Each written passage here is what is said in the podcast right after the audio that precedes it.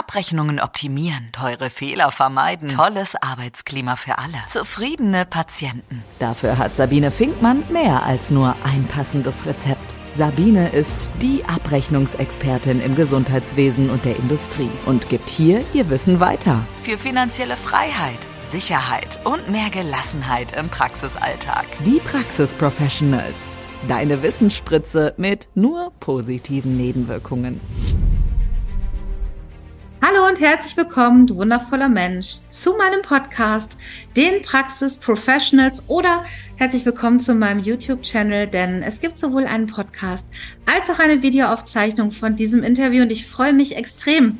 Wer meinem Podcast und meinem YouTube-Channel folgt, hat diese nette Dame schon mal gesehen oder gehört. Ich begrüße nämlich ganz, ganz herzlich zum zweiten Mal Mirjam Jansen. Wir haben sie schon als Gast begrüßen dürfen zum Thema Social Media.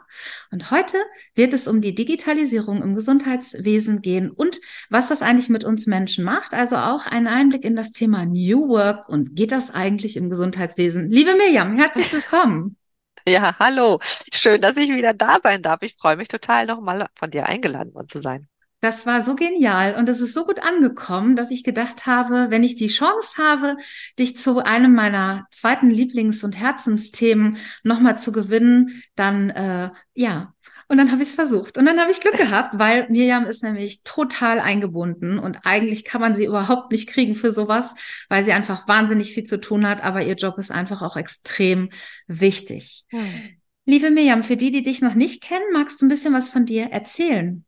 Ja, gerne, gerne. Also, für die, die mich noch nicht kennen, ich bin natürlich äh, vom Fach. Ich komme aus der Medizin. Ich habe als medizinische Fachangestellte gearbeitet schon. Ich habe als operationstechnische Assistentin im Krankenhaus viele Jahre gearbeitet und eine Praxis geleitet. Das war eine MKG-Praxis. Und dann habe ich einen kleinen Schlenker nach Köln in die Medizintechnik gemacht, dort meinen Mann kennengelernt und eine Familie gegründet. Heute bin ich Social Media Managerin im Gesundheitswesen und das aus Leidenschaft. ja, das stimmt. Das kann ich bestätigen. Definitiv. Aber du hast neben Social Media ist dir auch noch wichtig, ähm, das weiß ich, weil wir uns über dieses Thema häufiger mal austauschen, ja, dass die Menschen im Gesundheitswesen gesund bleiben müssen und ähm, vor allem vor dem Hinblick der ja kommenden oder auch schon laufenden Digitalisierung und was das mit uns Menschen eigentlich macht. Ja, absolut. Also das ist ein absolutes Herzenthema von mir und Social Media ist für mich ja eine Form von der digitalen Kommunikation. Das gehört zur Digitalisierung im Gesundheitswesen für mich dazu und ist nicht voneinander getrennt zu betrachten.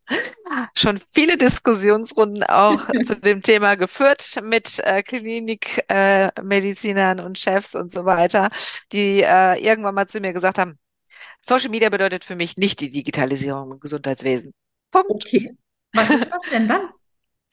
Ja, was ist es denn dann? Also viele haben ja häufig noch das Gefühl, wir wollen ja nicht heute über Social Media sprechen, nur vielleicht einleitend.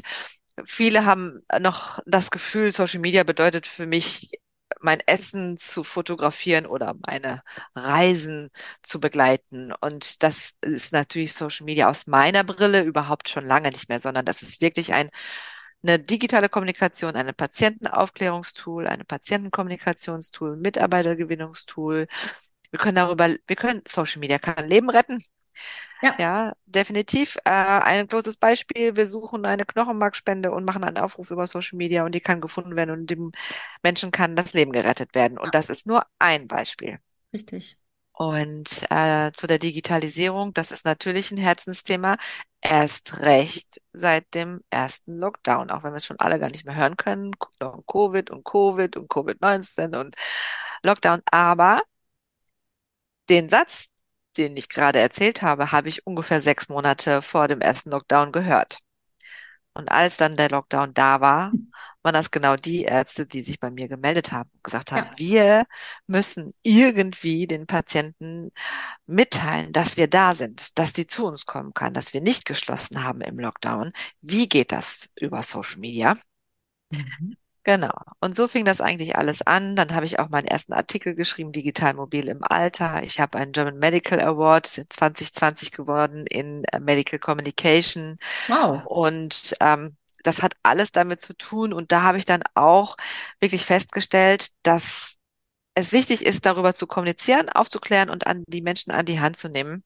Mhm. Ganz besonders in unserem Bereich, nämlich die niedergelassenen Ärzte und ihre medizinischen und zahnmedizinischen Fachangestellten. Sie sind nicht ausreichend informiert und sie sind nicht ausreichend an die Hand genommen. Und dann habe ich mir das als Aufgabe gemacht, darüber eben zu sprechen und zu zeigen, wie, wie geht denn das überhaupt? Ja, und äh, jeder, der ein bisschen was von dir weiß, der weiß, dass das dringend und zwingend notwendig war.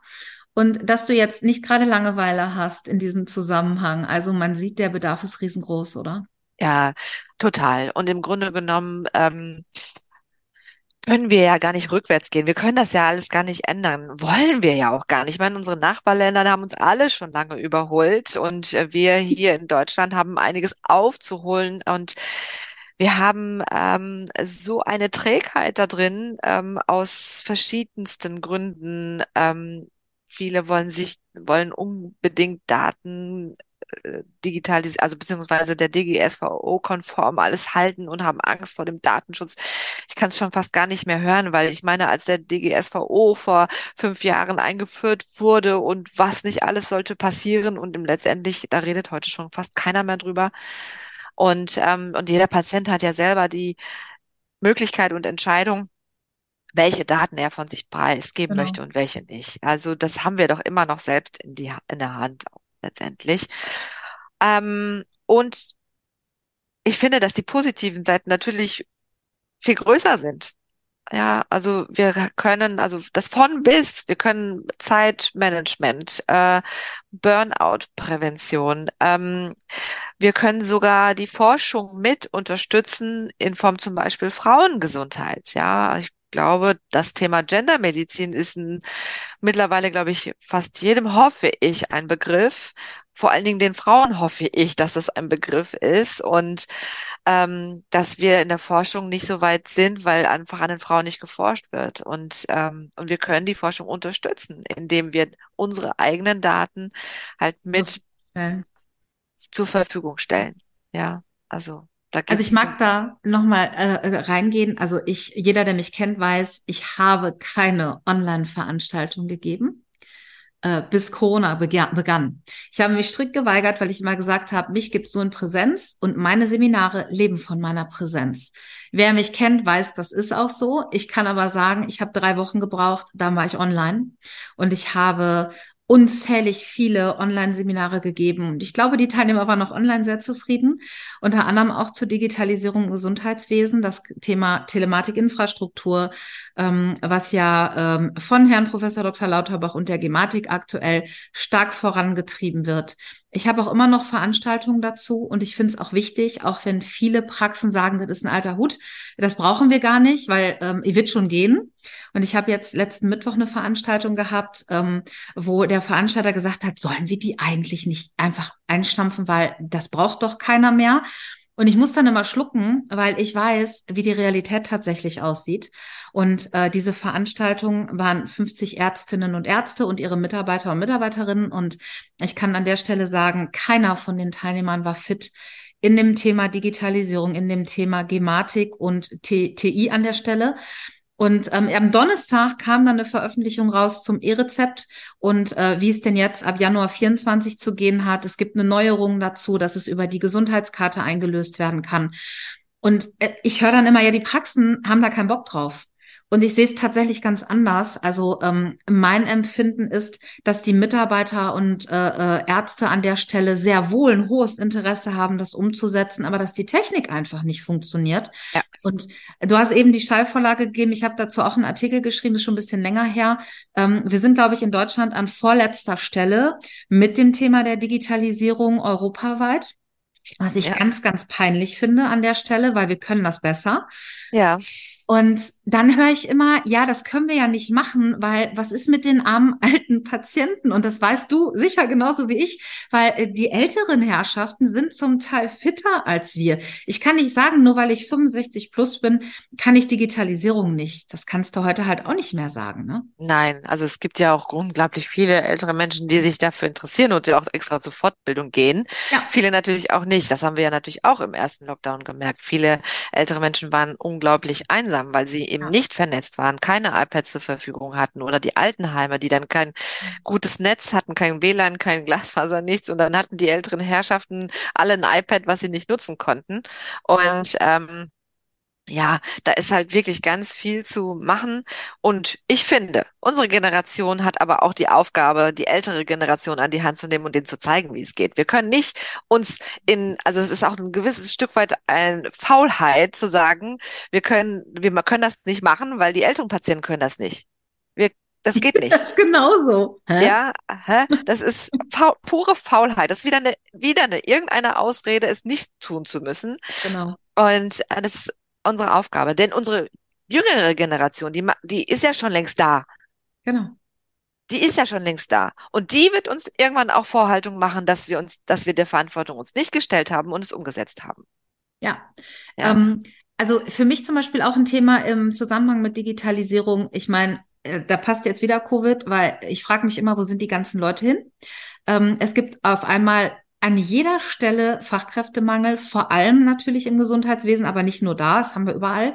Und ja. auf der einen Seite frage ich mich immer, wo sind die alle hin? Ähm, das kann ja irgendwie nicht sein. Ich meine, da hat jeder seine Assoziation zu, darum soll es auch gar nicht gehen. Ich will auf die andere Seite gucken, zu sagen, wenn ihr jetzt schon wenig Personal habt und ihr behandelt Menschen, denn meine Auffassung ist, der Mensch steht im Mittelpunkt und nicht, ja. wie manch einer diesen Satz gerne ergänzt und damit jedem im Weg. So soll es eben nicht sein. Ja, weil der Mensch steht, in, äh, steht im Mittelpunkt und da gehört er hin. Aber wie mache ich das, wenn ich zu wenig Personal habe? Und da sage ich an der Stelle immer, Leute, ja, wenig Personal ist Mist, aber dann sehen wir doch mal zu, dass wir ein bisschen die Prozesse digitalisieren und damit ja. beschleunigen und damit ähm, vielleicht auch einfacher machen und weniger Aufwand nötig ist dafür. Und ähm, ich, ich, ich leite das jetzt deshalb ein, weil ich weiß, dass du im Zusammenhang mit der Digitalisierung im Gesundheitswesen auch für New Work stehst. Und ich weiß, dass es funktioniert. Ich höre aber immer wieder, nein, nein, nein, Schnickschnack, das eine passt nicht zum anderen. Das geht so nicht. Du kannst nicht äh, New Work vertreten und gleichzeitig für die Digitalisierung stehen. Das ist nicht einfacher. Und ich bin jetzt bewusst sehr provokant an der Stelle und ich hätte gerne deine Meinung dazu. Ich weiß sie, aber meine Zuhörer und Zuschauer an der Stelle nicht. Ich bin total gespannt, was du jetzt dazu sagen wirst.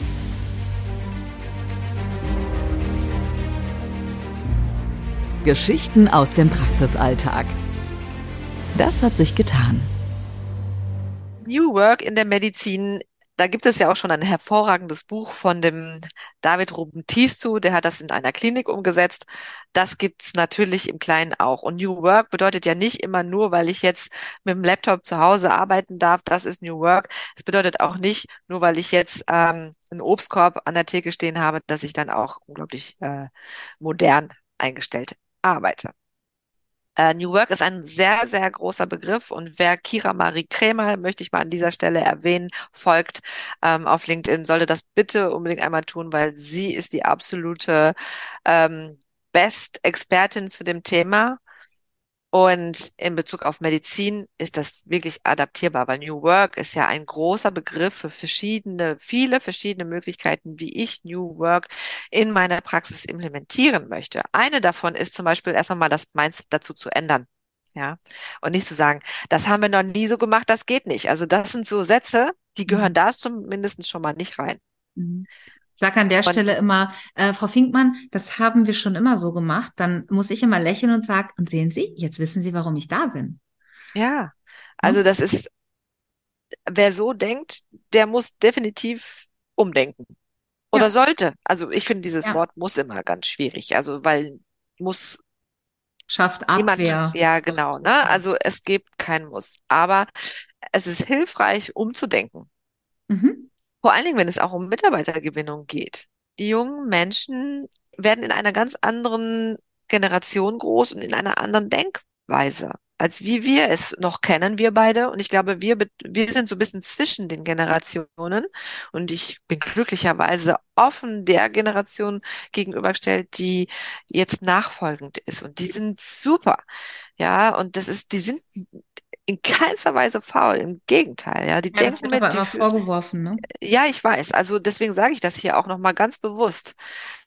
Ja, die sind eigentlich unserer Generation sogar noch näher als, als alles andere, weil sie wirklich fleißig sind und mitdenken und mitentwickeln und mitformen. Und nur weil sie jünger sind, sollen sie nicht mitreden dürfen, nicht mitentscheiden dürfen. Also das geht, das ist zum Beispiel auch ein Mindset, was für mich überhaupt nicht mehr funktioniert. Arbeiten auf Augenhöhe. Das gehört für mich auch zum New Geht Work doch gar nicht anders. Ja. Das geht gar nicht anders. Wie willst es, du die Arbeit bewältigen, wenn du das nicht schaffst? Ja, natürlich. Wir brauchen niedrige Hierarchien. Mhm. Natürlich wird der ein oder andere vielleicht jetzt Praxisinhaber oder Inhaberin sagen, ja, aber ich ähm, habe die ganze Verantwortung. Das kann ja jeder sagen, der angestellt ist, der nicht die Verantwortung trägt. Ich als Praxisinhaberin habe die Verantwortung zu tragen und ähm, am Ende muss ich die, die, äh, die heißen Kohlen aus dem Ofen holen, wenn was ist. Ja, aber mein Team wird ganz anders funktionieren, wenn ich auf Augenhöhe arbeite. Unbedingt. Und ja, also das ich ändert glaube, ja nichts an der Verantwortung, ob ich äh, in, in Hierarchien denke und autoritär bin oder ob ich kooperativ oder situativ führe, ändert an der Verantwortung gar nichts. Das ändert was am Umgang mit den Menschen. Ja. Daran schon. Genau. Also für mich bedeutet New Work in der Medizin aufgeschlossen sein gegenüber Neuem und neu und in zukunftsweisend zu schauen. Ja, und wie ich als Praxisinhaber in New Work in meine Praxis implementiere, entscheide ich mit meinem Team gemeinsam auch ein Ding, was dazu gehört zum New Work. Mit dem Team gemeinsam entscheiden. Wie wollen wir es ja? Was ist uns wichtig als Team?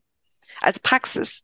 Wie wollen wir mit unseren Patienten umgehen? Wie wollen wir die Digitalisierung einführen? Wie wollen wir, wollen wir vielleicht einen Schichtdienst einführen, damit wir noch mehr Mitarbeiter einstellen können? Oder ähm, wollen, was auch immer. Ja, ich meine, das ist der erste Schritt im Team zu besprechen. Wie können, wie können wir das verändern?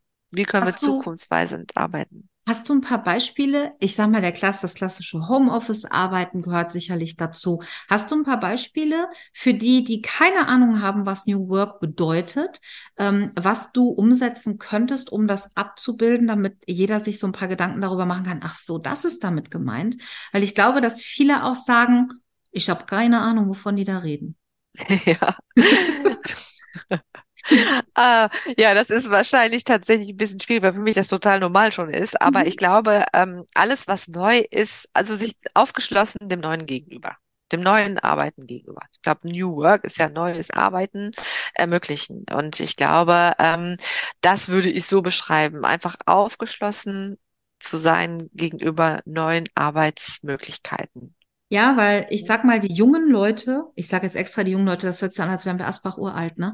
Ähm, also die Generation, die nachrückt oder die, die auch danach rückt, ähm, arbeitet halt anders als wir. Denen sind ja. auch andere Dinge und Inhalte wichtig. Und ich weiß nicht, wie es dir geht, für mein Gefühl. Ich glaube, der Lockdown hat einiges dazu getan, Dinge auch neu zu bewerten, aus dem Hamsterrad auch mal auszusteigen und zu sehen, ach guck mal, da gibt's ja noch eine andere Welt, die habe ich ja gar nicht gesehen. Empfindest du das auch so? Absolut. Also, ich weiß gar nicht, ob ich das so sagen darf. Ich tue es jetzt einfach mal trotzdem. Ich persönlich, für mich, bin dankbar dafür, dass uns diese hm. Geschichte passiert ist.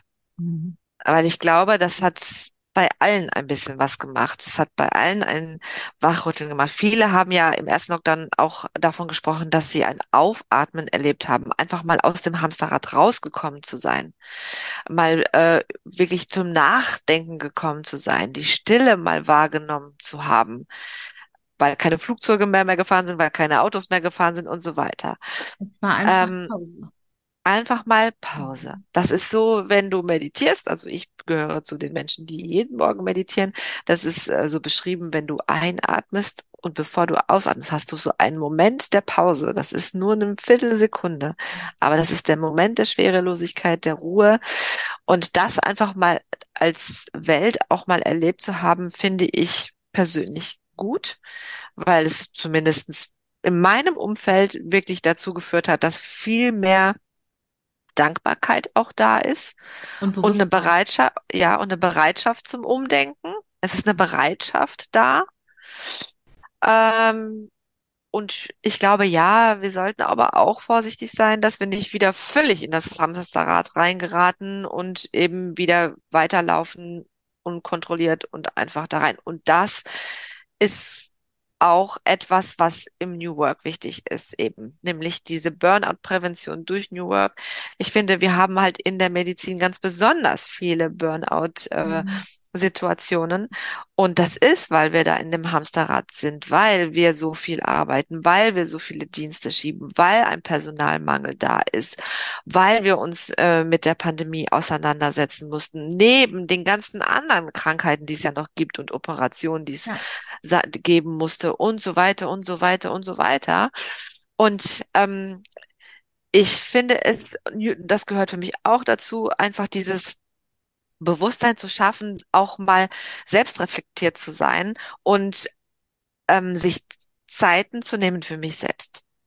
Und das bedeutet, das bedeutet ja nicht, ich muss jetzt ein ganzes Wochenende frei nehmen. Das bedeutet nicht, ich muss jetzt drei Wochen Urlaub machen, um Burn- Burnout-Prävention zu führen. Das bedeutet nicht, ich muss äh, mehrere Stunden am Tag irgendwie irgendwas für mich machen. Nein, es reichen zehn Minuten, fünf Minuten, zehn Minuten.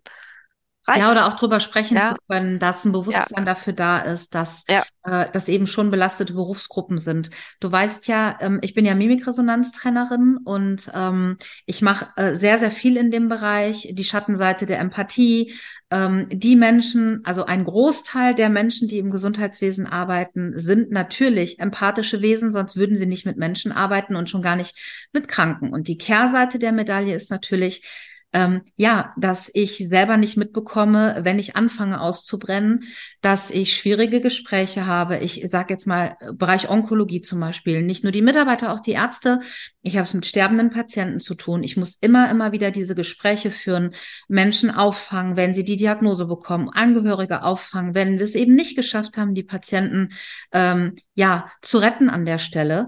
Und ähm, ich glaube, vielerorts wird da gar nicht drüber nachgedacht. Man hat diesen Job, man macht ihn.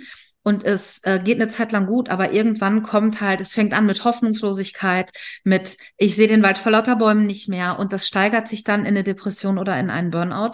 Und ich verstehe schon, dass Menschen an der Stelle sagen, ich kann diesen Job einfach nicht mehr machen, obwohl sie ihn mal geliebt haben. Und ich glaube, vom Fachkräftemangel mal abgesehen, müssen wir etwas tun für diese Menschen, dass sie diesen Job machen können, denn der ist so wichtig. Ja. Äh, Und sie da eben nicht mit alleine zu lassen, sondern zu sagen, Empathie zu haben, ist lebensnotwendig, ja, Menschen zu sehen, wie sie sind, aber eben auch für sich selber zu sorgen, zu sagen, hey, ich mache für mich eine Prävention, zu sagen, wie gehe ich eigentlich mit diesen Emotionen um? Und Mhm. das gehört für mich da genauso rein, dass ein Bewusstsein dafür da ist, dass wir halt keine Maschinen sind und dass es enorm wichtig ist, da auch ähm, einen Weg zu finden und auch anzubieten, wie gehe ich denn mit solchen Gedanken um? Mit wem kann ich eigentlich reden? Ich sag mal so, bei der Feuerwehr, bei der Polizei gibt Seelsorger. Ja. Aber was Ja. ist denn mit den Menschen im Gesundheitswesen, die mit sterbenden Menschen zu tun haben? Für die gibt's nichts. Oder ich bin Ja. nicht aufge aufgeklärt. Also ich habe da noch nichts Mir auch nicht bekannt. Nee. Ist aber genauso. Für die Patienten gibt's natürlich dann die grünen Damen, so nannte man sie früher, ne? Aber für die Ärzteschaft äh, und für die Mitarbeitenden nicht, nein. Genau. Ja, das habe ich tatsächlich, danke für diesen Blickwinkel. Das habe ich tatsächlich auch so noch gar nicht gesehen. Also das ähm, nehme ich mal gerne nochmal auch nochmal für mich auf, ja. Die Heilung. Ja, ich finde es enorm wichtig. Und dann fragen wir uns, warum kriegen wir keine Mitarbeiter mehr? Weil die, und das ist meine eigene persönliche Interpretation, die die Gelegenheit hatten, in dieser Phase aus dem Hamsterrad auszusteigen und zu reflektieren, was das Leben noch mit sich bringt, treffen jetzt vielleicht eher die Entscheidung zu sagen, ich mache das nicht mehr. Ich gehe nicht wieder zurück dahin. Das macht mich krank. Ja, Und Ja. da anzugreifen und zu sagen, Leute, lasst uns doch mal schauen, was können wir denn eigentlich für euch tun? Oh, da werde ich gleich emotional, weil mich das so auf die Beine bringt. ja, ich habe tatsächlich einige Gespräche jetzt tatsächlich sogar geführt äh, mit Medizinern, die ihren weißen Kittel an den Nagel gehangen haben und jetzt ganz andere Sachen machen. Zum Beispiel Burnout-Prävention für Mediziner. Die gehen in die Kliniken jetzt. Das ist ein äh, Dr. Sebastian Kuss im Übrigen auch mal gerne hier nochmal erwähnt. Ähm, auf LinkedIn kann man ihn finden, der äh, tatsächlich damit sich sehr selbstständig gemacht hat und das den Kliniken anbietet in der Form. Total wichtig. Total wichtig. Also ja. ich mache im Bereich Mimik äh, ganz, ganz viel. Es gibt im nächsten Jahr Veranstaltungen dazu, die genau die Seite für die medizinischen Fachberufe nochmal beleuchtet und sagt, ich trainiere dann auch, wie könnt ihr euch selber schützen? Wie seid ihr resilienter? Wie kann man mit diesen Situationen auch umgehen? Ja. Wie gehe ich auch mit aggressiven Menschen um? Weil der Anteil nimmt ja auch zu leider in der Gesellschaft. Wie äh, kann ich mich da abgrenzen und wie gehe ich damit um? Und mein Trainer, Dirk Eilert an der Stelle ähm, ist ja der absolute Mimikresonanz-Spezialist bundesweit und auch darüber hinaus macht sogar, ähm, hat Studien dazu gemacht, hat eine Stiftung gegründet, um schon zu diesem Thema in den Schulen anzusetzen und zu sagen, hey, Emotionserkennung ist wahnsinnig wichtig. Ähm, und wie grenzen wir uns ab? Und ja, die Menschen, die einfach nur noch aufs Handy gucken, das muss man ja, das ist die Kehrseite für mich der Digitalisierung. Ich verlerne die Emotionen bei anderen zu sehen. Ich verlerne sie auch zu fühlen, weil Digitalisierung ist total wichtig, aber ich darf halt den Menschen an der Stelle nicht vergessen. Ne? Ja, ganz genau. Das möchte ich gerne auch nochmal bestätigen und nochmal aufgreifen, denn viele denken, ähm, wenn wir als Digitalisierungsbefürworter und Social Media Befürworter, dass wir ähm, das auch nur noch machen. Und das ist ja nicht so. Denn ähm, was äh, vielleicht in der an der Stelle ich gerne erwähnen möchte, ist ja, dass ich selbst einen eigenen, einen gemeinnützigen Verein gegründet habe, ähm, wo wir uns für die Medienkompetenz an Schulen einsetzen und es uns total wichtig ist, dass wir für einen ähm, achtsamen Umgang der Kommunikation über Social Media ähm, aufzeigen. Denn da gibt es tatsächlich auch Thesen, die wir aufgestellt haben, die ich an dieser Stelle nicht erwähnen kann, weil wir da wahrscheinlich auch in die Forschung gehen wollen. Aber genau das bestätigt, was du gerade sagst. Ja. Denn wenn ich da jetzt an frisch gebackene Eltern denke, die jetzt so jung sind, die schon mit dem Smartphone groß geworden sind oder zumindest in jungen Jahren bekommen haben, ähm, die während sie stillen die ganze Zeit auf das Smartphone schauen oder ihr Kinderwagen schieben und auf das Smartphone schauen. Und das Kind wird wach und sieht das, sieht nur genau. das und nur diese Mimik. Genau. Wie die Mutter die ganze Zeit nur auf dieses Smartphone schaut und wir haben mhm. nicht unbedingt einen entspannten Blick, während wir uns auf dem Smartphone ähm, schauen und äh, tolle Sachen lesen. Ich bin über, davon überzeugt, dass die sicher irgendwie sich gerade darüber informieren, welche Beikost ich jetzt meinem Kind einführen kann. kann oder oder nicht. Oder, oder die eine Still-App gerade irgendwie vor Augen haben und sich zu Themen informieren, die alles mit dem Baby zu tun haben. Aber das ist nicht das, was das Baby braucht. Ja, Richtig. das, so. Und das ist natürlich schon wirklich ein Riesenthema, worauf wir nämlich auch in dem gemeinnützigen äh, Verein sensibilisieren. Und das eine schließt das andere nicht aus. Der achtsame Umgang mit den digitalen Medien ist unglaublich wichtig. Wir müssen den Umgang lernen. Das ist eine Sprache, die wir lernen müssen, wie wir Englisch lernen, wie wir Spanisch lernen. Der Umgang muss gelernt werden, damit wir auch sicher da unterwegs sind, damit wir kein Cybermobbing, kein Hate Speech erleben. Und das gibt einfach gewisse Regeln und das hat was mit Medienkompetenz zu tun und nicht nur an Schulen, sondern das müssen wir auch irgendwie anders noch auch tatsächlich ähm, ja kommunizieren. Ich sitze ja. ja auch nicht, ja, das ist so. Nur weil und ich digital affin bin, Entschuldigung, ich schließe das eben noch ab, weil ja, das klar. ist so mein Herzensthema tatsächlich. ja, aber nur weil ich digital affin äh, bin, bedeutet nicht, dass ich 24-7 an meinem Smartphone hänge, ne? Im Gegenteil. Ich stelle mir einen Fokus ein und sage so, jetzt ist Me-Time. Ja, ich stelle genau. mir nachts einen Fokus ein, ich, jetzt wird geschlafen und das Handy ist aus von 21 Uhr bis 9 Uhr. Ja, und ich stelle mir, wenn ich äh, tiefer arbeite und eben nicht äh, gestört werden möchte, habe ich einen Fokus, der heißt Deep Work. Und dann kriege ich keine Nachrichten, ja, auch nicht auf von Social Media. Push-Benachrichtigungen habe ich alle ausgestellt. Das hat was mit ganz bewusstem digitalen, genau. achtsamen Umgang zu tun, ja. Kann ich nur bestätigen. Äh, das geht mir genauso. Ich bin ja auch sehr aktiv bei Social Media und ich mache es ganz genauso. Ich meine, äh, was wäre, wenn jetzt eine Nachricht käme? Wir würden es gar nicht merken und es wäre uns auch nicht wichtig, weil es ist einfach ausgeschaltet im Moment, weil der Mensch, genau. der mir gerade gegenüber sitzt, gerade deutlich wichtiger ist als das, was bei Social Media passiert. Und es ist wie bei allem, wenn ich den ganzen Tag nur Süßigkeiten esse oder den ganzen Tag Alkohol trinke, ähm, die Menge macht das Gift. Und so. so, ist es bei Social Media auch, nur ähm, dass wir das andere, glaube ich, bewusst erlernen, dass das nicht gut ist, aber bei Social Media ist eben keiner lernt und das kann durchaus süchtig machen, das ist ganz klar. Und trotzdem glaube ich, dass der gesunde Umgang mit den digitalen Medien, mit Social Media, mit Digitalisierung im Gesundheitswesen, mit Einsatz von Apps in Praxen und so weiter und so fort die Zukunft ist. Das ist das, was uns tatsächlich die Arbeit leichter macht wenn wir den gesunden Umgang damit lernen und auch dafür offen sind und uns darauf einlassen. Ich glaube, aufgrund des Fachkräftemangels kommen wir da nicht drum rum. Wir werden uns mit diesen Themen auseinandersetzen und die Politik drängt ja auch drauf. Ich muss es nochmal sagen, was kein Wunder ist. Äh, äh, Deutschland ist auf dem vorletzten Platz. Wir können uns von den Ländern im hohen ja. Norden eine ganze Menge abgucken, oh. denn die haben das perfektioniert. Und ähm, äh, das läuft. Das läuft super. Ja, absolut und vereinfacht das Leben. Genau.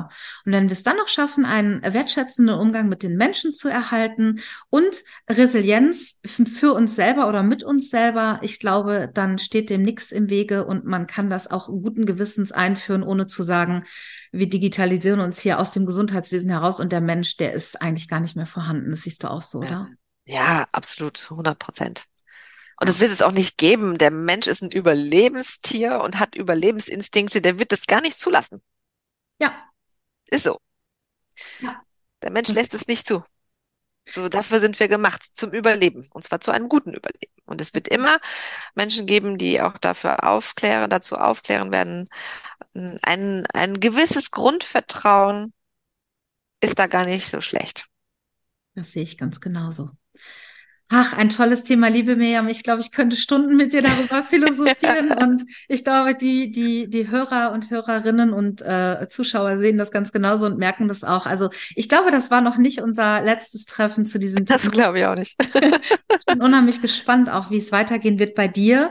Ich weiß ja das ein oder andere, werde das hier aber jetzt nicht verraten. Ich glaube, wer dir bei Social Media folgt, also ihr solltet es tun, ja, wer es noch nicht macht, wer äh, dir bei Social Media folgt, wird auch sehen, wie rührig du in diesem Bereich bist. Und vielleicht sieht man ja auch von uns beiden irgendwann mal wieder was. Ich bin Bestimmt. sehr, sehr gespannt. Ich freue mich auf die kommenden Zeiten. Ich freue ja. mich auch. Vielen, vielen Dank, dass ich heute hier sein durfte. Danke, dass Und, du dir die Zeit äh, genommen hast. Sehr gerne. Und ja, wir und sehen wir, uns. Genau. Wir sehen und hören uns und ähm, ich falle der Miriam die ganze Zeit ins Wort, weil ich möchte noch was loswerden. wer ähm, sie sympathisch und nett und vor allem kompetent findet und den Eindruck hat, Mensch, mit der muss ich mich mal unterhalten, das kann ich nur empfehlen, äh, sowohl für Social Media als auch für New Work und für das Thema Digitalisierung.